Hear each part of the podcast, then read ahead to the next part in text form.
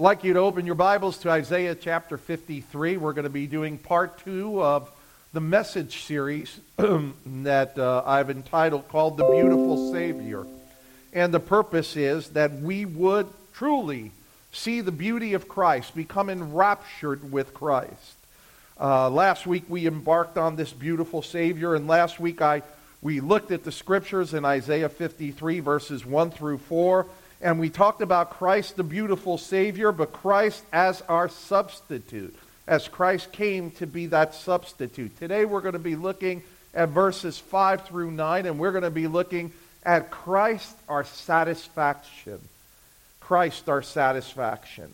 And He is our satisfaction in the sense that He perfectly fulfilled the atonement for sin for all who place their faith and trust in Christ. Christ is our satisfaction because only He can satisfy the justice of God. Christ is our satisfaction in that there is no other sacrifice that is needed. Christ is our satisfaction in all things pertaining to godliness are found in Him. Christ is our satisfaction in Him. In Him and through Him are all things. Christ, our satisfaction in that He is our and this is the point I really want to emphasize, that He is our greatest desire, that He is our greatest affection, that He is the longing of our soul, the very joy of our heart. Oh, to capture the beauty and the glory of Christ once again. You know, it often I'm often reminded how words I often wonder are there words in any kind of language given among men that does justice to the glory, the beauty, the honor of Christ? I often think about that with regard to salvation and grace. You know, is thank you adequate? Many times when I pray, you know, Lord, thank you for my salvation. Does, does that do justice to what indeed God saved me from? When we closed last week's message, I shared with you four critical applications in light of the scripture that we studied, in light of this beautiful Savior. And I'm just going to repeat them. One, I asked you to consider Christ. Paul says in Philippians 3 7 8, whatever things are gained to me, those things I've counted as lost for the sake of Christ. And I think as Christians, we need to contemplate, we need to consider Christ far above anything we own, far above anything we possess, far above anything we desire, that we would consider Christ. Paul, believe me, was a man that had great accomplishments and great wealth when he embarked on his journey. But he considered all those things, all of the fame, all of the education, everything as loss for the sake of knowing Christ. That we would consider Christ. The second one is that we would contemplate. And contemplate would be what does it mean to be in Christ? To contemplate what it means to be in Christ. Is it merely a set of understanding certain truths about Jesus Christ?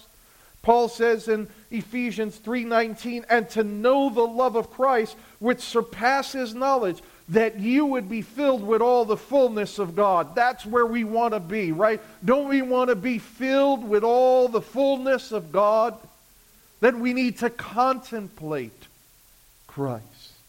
Number 3 was to consecrate. The Christian life is a life of consecration to God. And here's a news flash the Christian life is a life of inconvenience, it's a life of service, it's a life of giving yourself to others. Paul says in Galatians 5:24, "Now those things who belong to Christ Jesus have crucified the flesh with its passions and its desire, a life of service." Why? Because Christ is so worth it. He is so worth it. And the fourth element was to crave.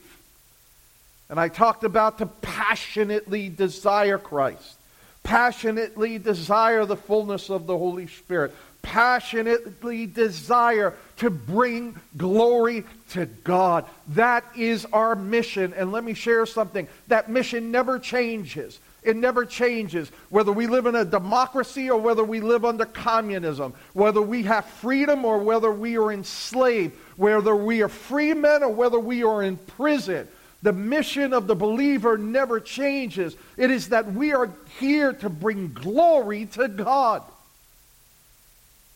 And so today, when we look at Christ as our satisfaction, what we see indeed is the totality of this beautiful, beautiful Savior. And it's very personal and perfect work for us as believers. And I'm, we're going to see two considerations as we look at the scripture text. Number one, we're going to see the passiveness of our Savior in verses 4 through 6. And then we're going to see the passion of our Savior in verses 7 through 9. And it's my prayer that God may open our eyes to the beauty of our Savior. You know, there's a saying, right, that familiarity breeds contempt. That the more you become familiar with things, the more sometimes they lose the luster. You take them for granted. Oh, that it would never be said about the church, that it would never be said about anybody here, that we have become so familiar with Christ. One of the drawbacks is that we have more Christian books and we have more Christian radio and we can go online and listen to Christian teachers and think that that in and of itself would fulfill us. But the truth of the matter is we need Christ. And we need to be filled with the fullness of Jesus Christ. And so that's what we're embarking to see. So let's look at our text for today is going to be found in Isaiah 53. And we are going to be beginning just to pick up from context with verse 4. Surely our griefs he himself bore, our sorrows he carried, yet we ourselves esteemed him stricken and smitten of God and afflicted. Where did Christ bear our griefs and sorrows? We all know on the cross of Calvary. There Christ bore our griefs and our sorrows. Those words, I think, we can hardly reconcile or fathom. But his bearing of our griefs and our sorrows upon the cross exceed anything that we could ever imagine. And he would bear that sorrow and that grief for every single individual who put their faith and trust in Christ. Notice what he does. That this Christ did this. Now, remember, I shared with you Isaiah 53 is Israel looking back. They're looking back on the day of redemption. They're looking back, and that's the prophecy of Zechariah chapter 10. They're looking back. They're looking back, and they're going, Oh, my Lord, it was Christ. Christ was indeed the Messiah. That's why it's written in the plural. We did not esteem him. We, he bore our transgressions. He bore our guilt and sorrow. And so they look back and they look back and they realize one thing. They realize that Christ didn't come and die for a perfect people. That while we were yet sinners, Christ died for us.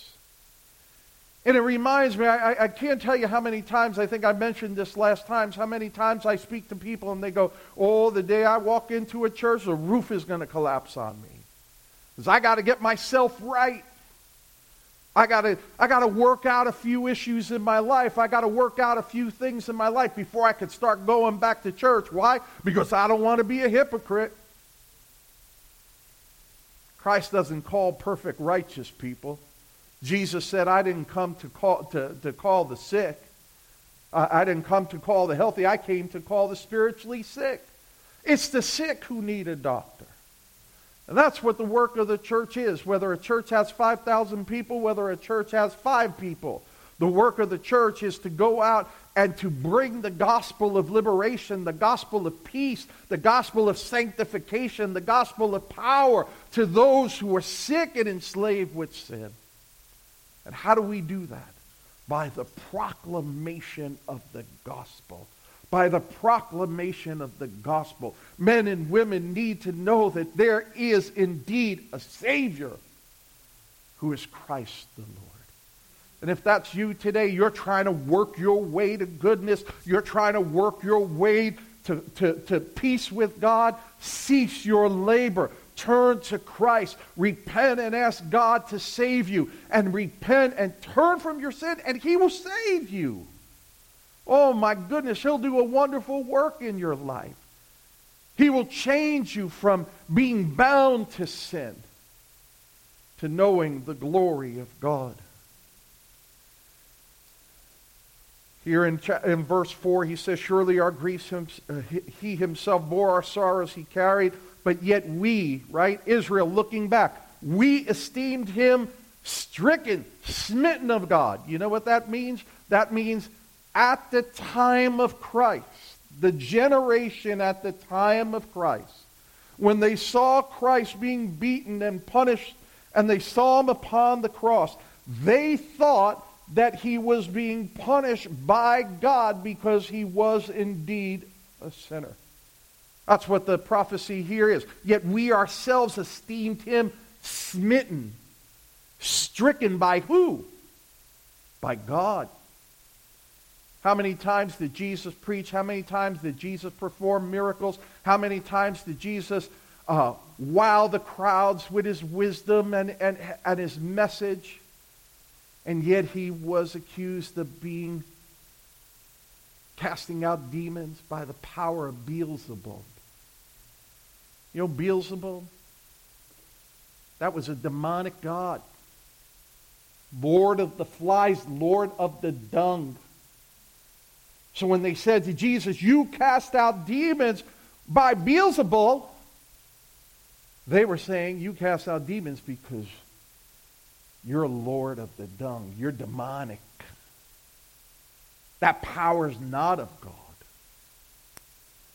And so, consequently, in the look back, they said, We, the generation of Israel that saw these things, we ourselves esteemed him smitten and afflicted. And yet, Christ gave his life willingly. In John 10, 17 through 18, the Lord Jesus says this, For this reason the Father loves me, because I lay down my life that I may take it again. No one has taken it away from me, but I lay it down on my own initiative.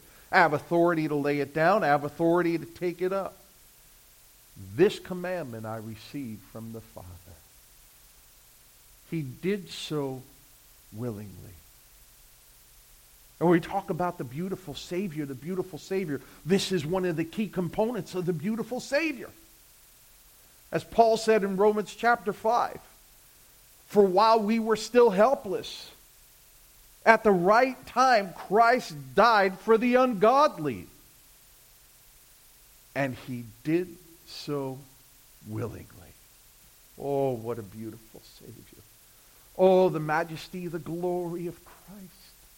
Where would any of us be had Christ not died for the ungodly? I was the ungodly. I was the filthy. I was the wretched. I was at enmity with God, and so was every other person who has put their faith and trust in God. But that we should be a people of God, that we get to a place where we see this and we esteem the worth of Christ.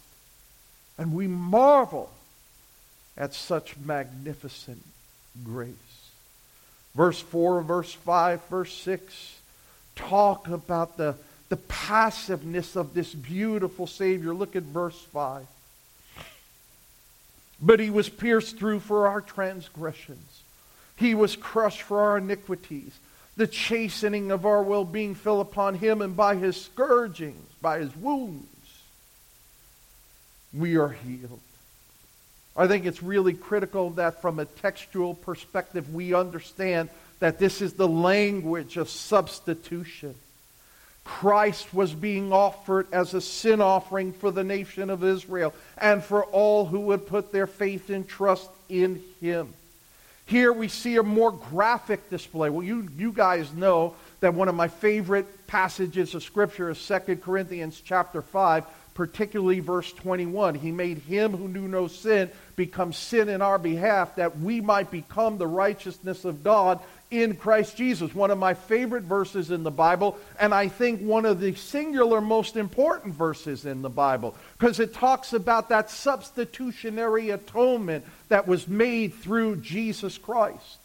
But here in Isaiah 53 5, we see this now in more graphic look. Listen to the words being used here. He was pierced through for our transgression. This is speaking of the crucifixion that had not existed at the time of this writing. Crucifixion was not known at this time. This is 700, approximately 730 years, give or take, before the birth of Christ. The prophecy of this. And the prophet talks about he was pierced through, he was punctured. Well, what does that? Only nails pierce through, the sword pierces through. He says he was crushed for our iniquities. That word crushed there literally, literally means beaten. He was beaten for our iniquities. He goes on, he says, the chastening for our well being fell upon him. Chastening means being punished, punished for something that was done.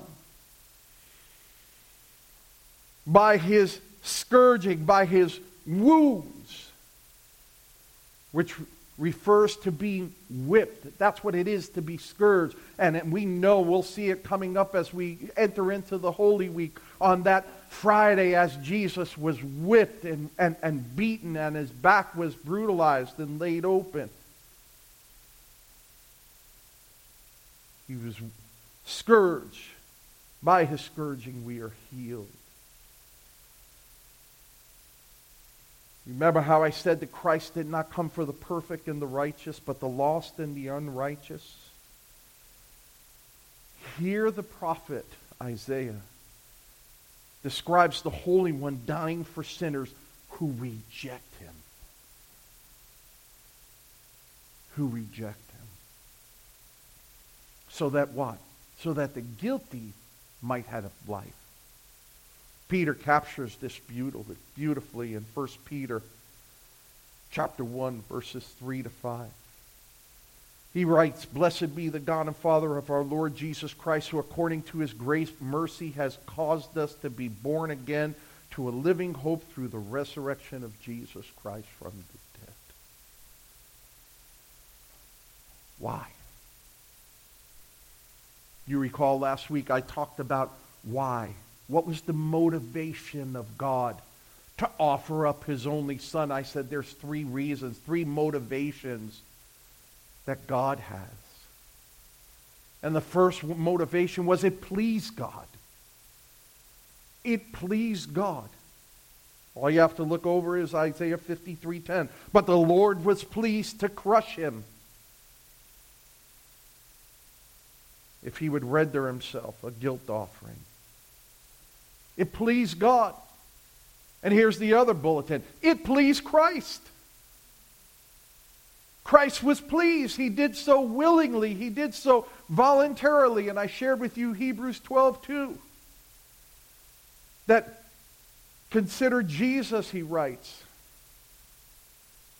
And run the race with endurance, he says, fixing your eyes on Christ and he goes on to say, who for the joy, for the joy. What does that word there mean in the New Testament? What does that word joy mean? It means literally for the joy. For the joy set before him did not despise the cross. That means he thought the cross was the shame associated with the cross, the guilt associated with the cross. He thought it wasn't even worth it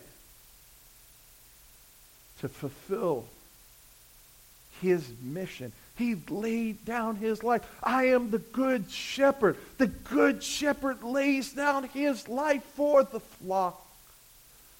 Oh, beautiful Savior of Christ, if those things are true, and I submit to you that they are true based on the Word of God, which is inerrant, infallible, it cannot lie, it is the very, very Word of God. Those things are indeed true. Consequently, Christ can only be our satisfaction.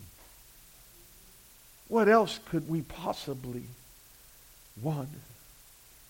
Paul in Romans 3 21 through 25 says this But now, apart from the law, the righteousness of God has been manifested, being witnessed by the law and the prophets, even the righteousness of God through faith in Jesus Christ for all those who believe. For there is no distinction, for all have sinned and fallen short of the glory of God. Christ, having paid for the sins of those who would believe in Christ through faith, listen to this, has the power to change lives. Change lives. Not modify lives, not turn some bad behavior good, but to change lives, consistent with 2 Corinthians 5.17. If any man, if any woman is in Christ, he is what? He's a new creation. All of the old things have passed away. Behold, everything has become new. The glory of the gospel is when you see people who have repented and turned to faith in Christ. And you go, wow. If you're with us on Tuesday night Bible study, right? We have a young man on Tuesday night Bible study whose life has been totally altered, totally changed by the gospel. Was heading one way and it wasn't a good direction, is now heading in a new way, and God is doing a work. And all of his old buddies and all of his old friends are saying, What happened to you? Why don't you want to go out with us? Why don't you want to do this with us? Why don't you want to do that? And all this person with his limited knowledge just go back and say, Man, I tell you, I fell in love with Jesus. I am saved. I am saved.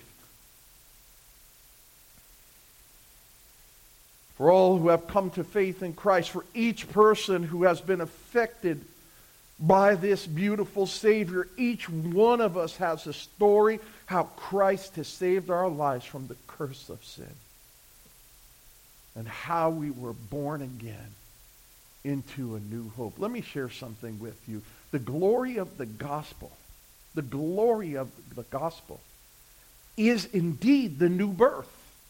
It is the new birth. Over the past few weeks, we had some of the men and some of the leaders in our church go up and testify, and they shared their testimonies of how they came to faith in Christ. And there was a common thread that flowed through all the testimonies that each one of them had an encounter with the living God through Jesus Christ, and they knew they had to surrender their lives, whether they came from a religious family, a church going family, or whether they were, you know, they came from no exposure to the gospel. Each and every one of them came to a crisis point where they had to come and surrender their hearts to Christ and repent, turn from their sins, and by faith embrace the finished work of Jesus Christ upon the cross. And when you're saved, and when you've come to faith in Christ, you come to that place where Christ is indeed your satisfaction. But let me share something with you. We have an enemy that doesn't tire. We have an enemy that's always running. We have an enemy who has set his scope upon believers in Christ. And his job is to tear down. And his job is to render impotent. And instead of seeing Christians that are filled with the joy of the Holy Spirit, filled with Christ, enamored and, and, and, and just overwhelmed with Christ, he will continually, he won't stop, continue to chip away, chip away, chip away, chip away at your joy, at your satisfaction in him. An old oh, Christian brother or sister, I encourage you with everything that I have. I encourage you by the very word of God and the witnesses of those that have gone before us. Do not forsake Christ. Do not put any other substitute in your eyes beside Christ. Because on that great day, as my father told me on his deathbed, on that great day you will be judged by faith. And have you held firm to the things of Christ? You could acquire all the possessions of the world. You can achieve fame. You could, you could have everything your heart's desire ever wanted to give you. But without Christ, you will not be satisfied. To come to that place in Christ where He is indeed our joy, our satisfaction, our deepest longing, our desire is the place where God would have us be. Take a look at verse 6. All of us, like sheep, have gone astray. Each one has turned to his own way. But the Lord has caused the iniquity of us all to fall upon him. Oh, what blessed words. I want to give you a clarification. The word astray, it doesn't mean that we as individuals were once on the right path but then fell off. Specifically, it means it strayed, it erred from the truth. And I want to share something else with you there. The word all. It is synonymous with everyone. All of us. The language is all encompassing. All have sinned and fallen short of the glory of God. Notice the observation of Israel. All of Israel have turned away, all have turned to his own way. Isn't that just like us? That's just like us. How we want to do what we want to become the kings of our own lives. Remember that this is Israel looking back on what had transpired on the day of their redemption. I look back on my own journey. And so my own willfulness, my own desire to have things my way. I am sure all who have come to Christ can say the same thing. Puritans used to talk about the crisis of the encounter. I love that term, the crisis of the encounter. When the soul gets one on one with the living God. And in the crisis of the encounter, you see the holiness, you see the magnificence, you see the glory, you see the splendor of God. And immediately it produces something in each and every one of us. We see our falling short, we see our sinfulness. And in the crisis of the encounter, we cry out to God for mercy. And what do we find? Grace and help in time of need. Oh, the grace of God the mercy of God. I, can't, I keep going back to Romans chapter 5. But God demonstrates his own love toward us in that while we were yet sinners, in that while we were yet sinners, Christ died for us. In that while we were yet sinners, Christ died for us. And he says, God demonstrated his own love toward us. In that while we were yet sinners. How beautiful of a Savior is this? How wonderful is the glory of Christ that he voluntarily. You know, one of the most amazing things, I don't know that we get this a lot, right? We, you know, some of the, I, I would encourage you strongly, man, if you've never read Fox's Book of Martyrs, read Fox's Book of Martyrs. Just read it. If you got an audio book, listen to it on audio book.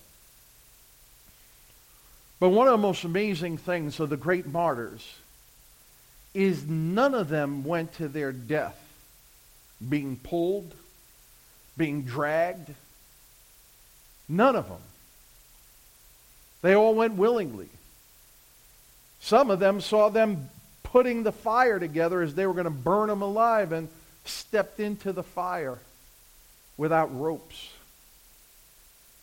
Some of them sang hymns as the fire lit up their bodies and they sang hymns. But the most amazing thing, especially as we're approaching the Holy Week, is that Jesus himself did not go to Calvary begrudgingly. And it's important that as Christians we understand that Jesus went deliberately to Jerusalem, went deliberately knowing that he was going to be betrayed and turned into the hands of sinful men, and he was going to be arrested, he was going to be tortured, he was going to be beaten, and he was going to be crucified, and he did so willingly and he never wavered. That night in the Garden of Gethsemane, just think about this. The, the, the Gospel of John records that when they came with the Roman troops and they came with the temple police, that when they said, We're looking for Jesus, and Jesus said, I am He, that they all fell down. Could you imagine this? It's estimated there were four or five hundred people that came to arrest him. We're looking for Jesus. I am He. Boom, they all fall down. They all get back up on their feet again. And they said, What do you seek? Whom do you seek? I seek Jesus. I am He. Boom, they go down again. Now, that kind of power, why do you think Peter drew his sword? Why do you think Peter said, I'm going to fight these guys, 500 of them? Why do you think he said that? Because he saw the power of God and he said, Hey, if Jesus could do that just saying, I am He, I'm going to take out that sword, I'm going to lop a few heads off. Now, do you think in that moment Jesus could have called down a, a legion of angels? Jesus could have went, Be gone! They would have been laid out and he could escape. Did he do that? No. Whom do you seek? I am he. And he goes. They're going to strike the shepherd, and the sheep are going to scatter. He willingly, voluntarily gave himself a guilt offering for all who would put their faith and trust in Christ. How glorious, how magnificent how spectacular. Why, why, why does this lose its meaning? I'll never know. But we as a church must be those kind of people that the sacrifice of Christ is ever before us. And we, we, we desire, we beg, we want to plead, we want to come into the fullness of Christ. Turn in your Bibles with me. I'm just going to digress a moment. Turn in your Bibles to Colossians chapter 2.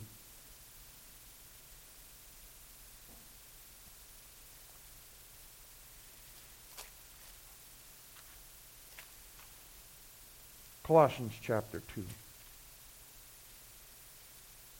This is a good admonition for us today. This is the Apostle Paul writing to the church of Colossae, who was being under assault by false teaching and false doctrine, specifically the early beginnings of Gnosticism. And look with me at verse 6. Listen to the admonition of the Apostle Paul. As you therefore have received Christ Jesus the Lord, so walk in him, having been firmly rooted and now being built up in him and established in your faith just as you were instructed, and overflowing with gratitude. Now listen to verse 8.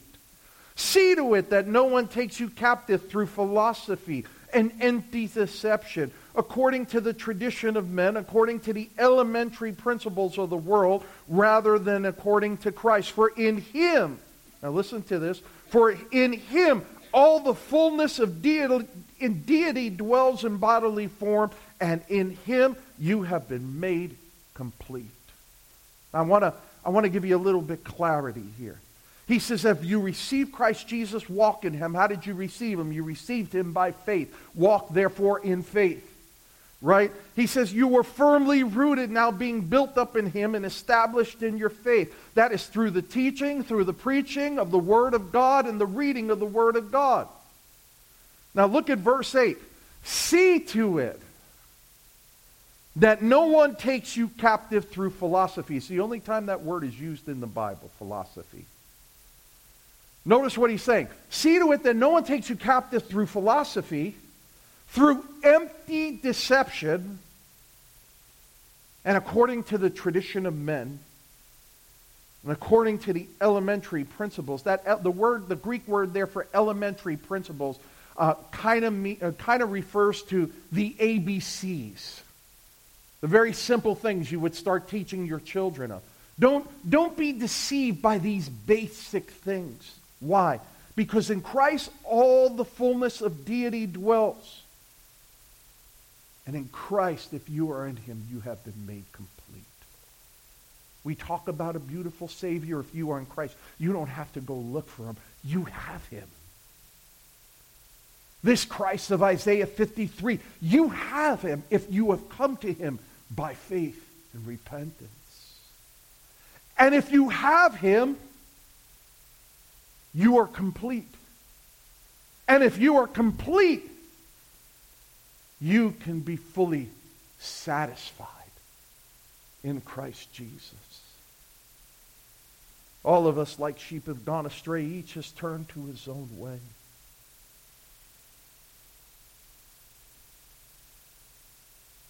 Here's something else that we need to consider. God treated Christ as if he committed every one of the sins that every person who would believe, he treated him as that. So he poured out upon his only son his wrath. Does this make sense? So that the innocent gets punished, the guilty go free. It only makes sense in the economy of God. It only makes sense in the economy of God.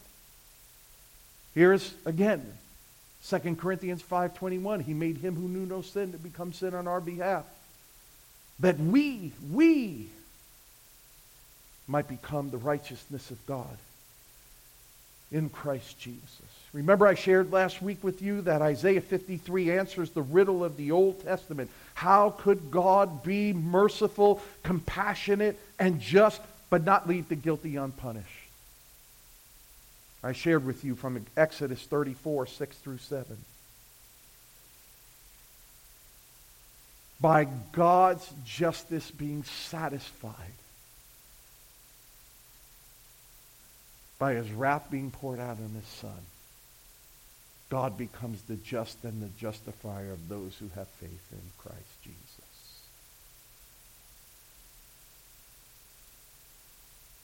He paid for my sin with his life. He paid for our sin by his scourging. He paid for sin by his disfigurement. And his payment satisfied God's justice. And the key word there being satisfied. Oh, what a beautiful Savior. What a beautiful Savior. Let's take a look, lastly, at the passion of our Savior. Verse 7. He was oppressed and he was afflicted, yet he did not open his mouth. And like a lamb that is led to the slaughter, and like a, sleep, a sheep that is silent before its shearer, so he did not open his mouth. By oppression and judgment he was taken away. And as for his generation, who considered that he was cut off out of the land of the living for the transgression of my people to whom the stroke was due. In Christ's passion, we see the humility of Christ. And he gracefully accepts the will of the Father to be that sin offering. It's very interesting, by the way. This is the passage that the Ethiopian eunuch was reading in Acts chapter 8 when Philip goes up to him in the desert, led by the Spirit. He goes up to him and he says, Do you know what you're reading? And the Ethiopian eunuch says, How can I know what I'm reading? There's nobody here to explain it to me. Well, that's a great definition of the church. Do you know what you're reading? Read the Bible. Well, read the Bible. But if there's nobody here to explain the Bible, then how will you know? Notice in verse 7 that despite Christ's oppression, despite his affliction, that he was silent before his accusers, Christ fulfilled perfectly the type of the submissive Lamb of God. 1 Peter 1:18 and 19 says this, knowing that you were not redeemed from perishable things like silver or gold, from the futile way of life inherited from your forefathers, but with the precious blood as a lamb unblemished and spotless, the blood of Christ. Oh, glory of the Lamb. It's amazing. He's not the lion. He's not the, uh, he's not the tiger of God. He is the Lamb of God. You know, we're to, one of the things we're going to do in, in, in heaven, we're going to sing glory to the Lamb of God. Look at Revelations chapter 5, verse 6. And I saw, uh, saw between the throne of the four living creatures and elders a lamb standing as if slain. Glory to God for the Lamb of God. Glory to God for Jesus and this beautiful Savior who came to take away the sin of the world. Look at verse 8. By oppression and judgment he was taken away. As for his generation who considered he was cut off out of the land of the living, for the transgression of my people to whom the stroke was due. Christ was sent as a lamb to the slaughter. He was indeed taken away by oppression and judgment. The generation that bore witness, we talked about this earlier, definitely saw him as something that was wrong, counterculture to the to, to the religious institutions of the day, and I'll submit to you that Christ still is countercultural to the institutions of the religion today. They saw him as a transgressor, and yet he obediently offered himself. Paul writes to the church at Galatians in Galatians 3 13, Christ redeemed us from the curse of the law, having become a curse for us. For it is written, Cursed is everyone who hangs on a tree. Do you ever think that Christ became a curse? A curse for us.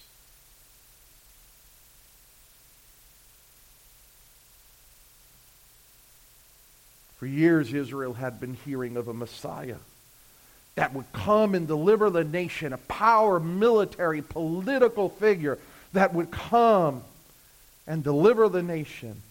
Who had, would have believed a scandalous, a bloody, beaten, and a rejected Messiah? But as the prophet Isaiah said, as we just read, he was bruised for our transgressions, crushed for our iniquities. The punishment that brought us peace was upon him. This causes me to pause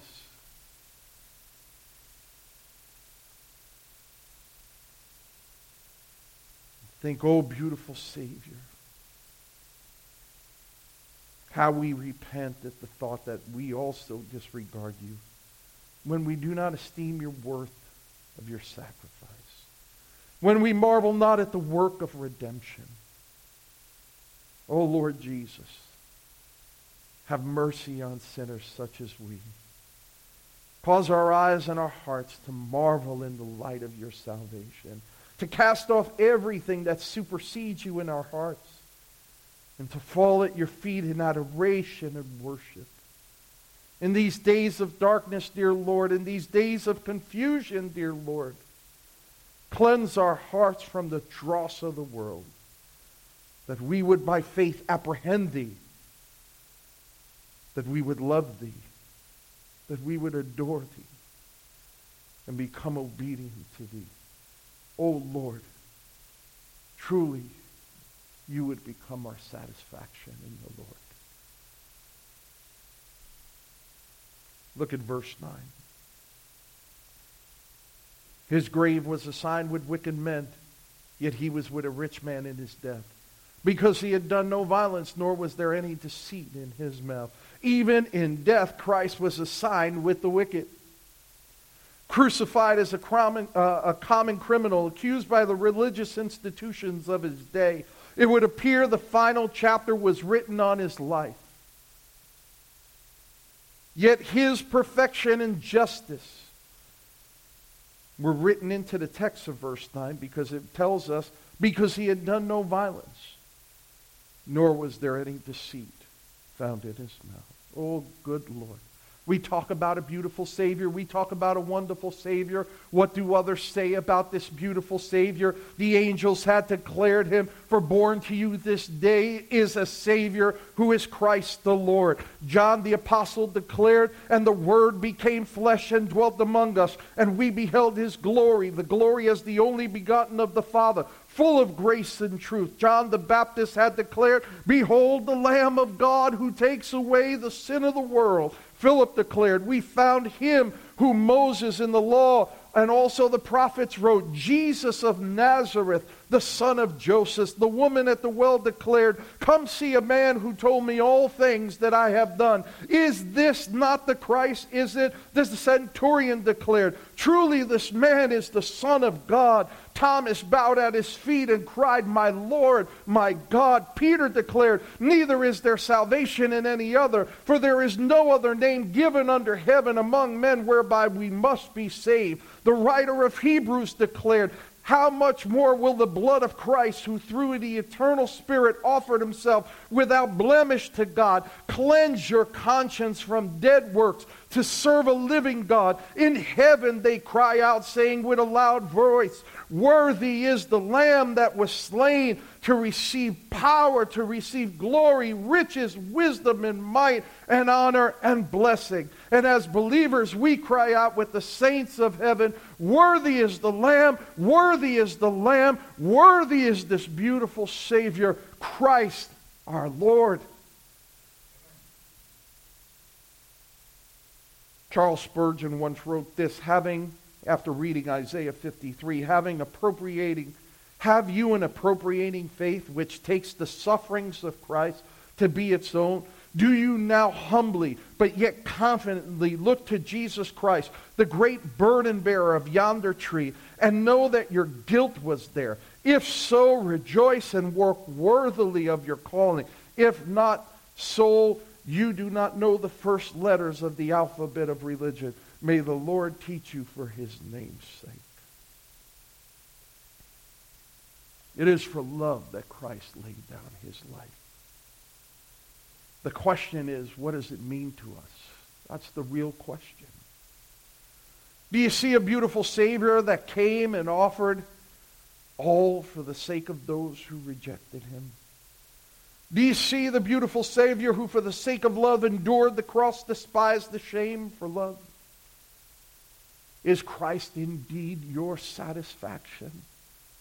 A satisfaction that nothing else compares with. What's your response?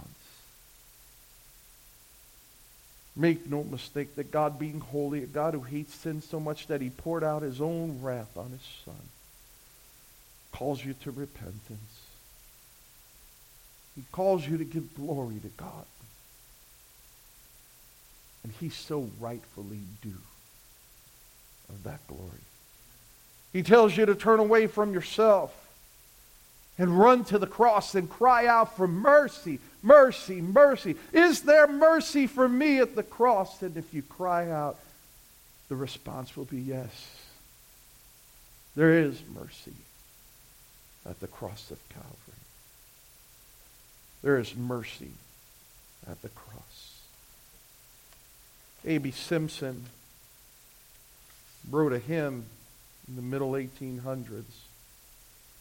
And it's called What Will You Do with Jesus?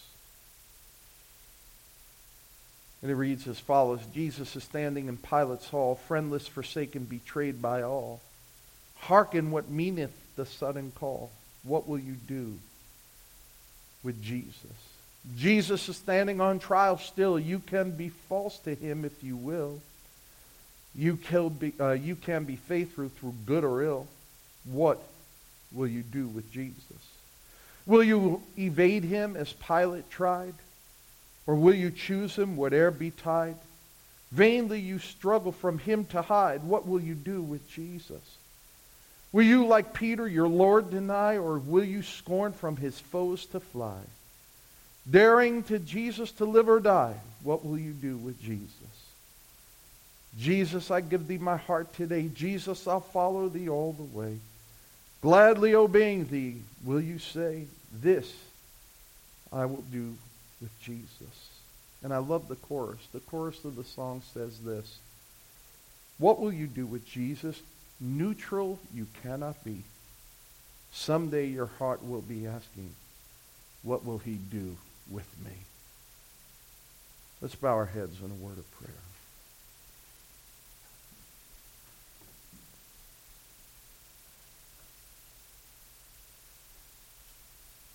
Father, we preach of this beautiful Savior. And in and of our eyes, in and of our own flesh, Lord, we cannot see him. But, oh God, that we would see Jesus, that you would open our eyes, Lord, that we would see him. That there would be none here today, Lord, that know not the Savior. And so, Father, Lord God, we plead with thee. Open our eyes, Lord. Like the song says, Lord, oh, open our eyes. We want to see Jesus. To reach out and touch him and say that we love him. Open our ears, Lord, and teach us to listen. Open our eyes, Lord. We want to see Jesus. Father, we pray that your word would go forth and accomplish your intended purposes, bringing many hearts to repentance, bringing many hearts to revival, that we, Lord, truly would be followers of Christ, that he would be our deepest longing, our greatest affection, our fullest joy, and our complete satisfaction. We ask you this in the blessed name of that beautiful Savior, Jesus Christ. Amen. Amen.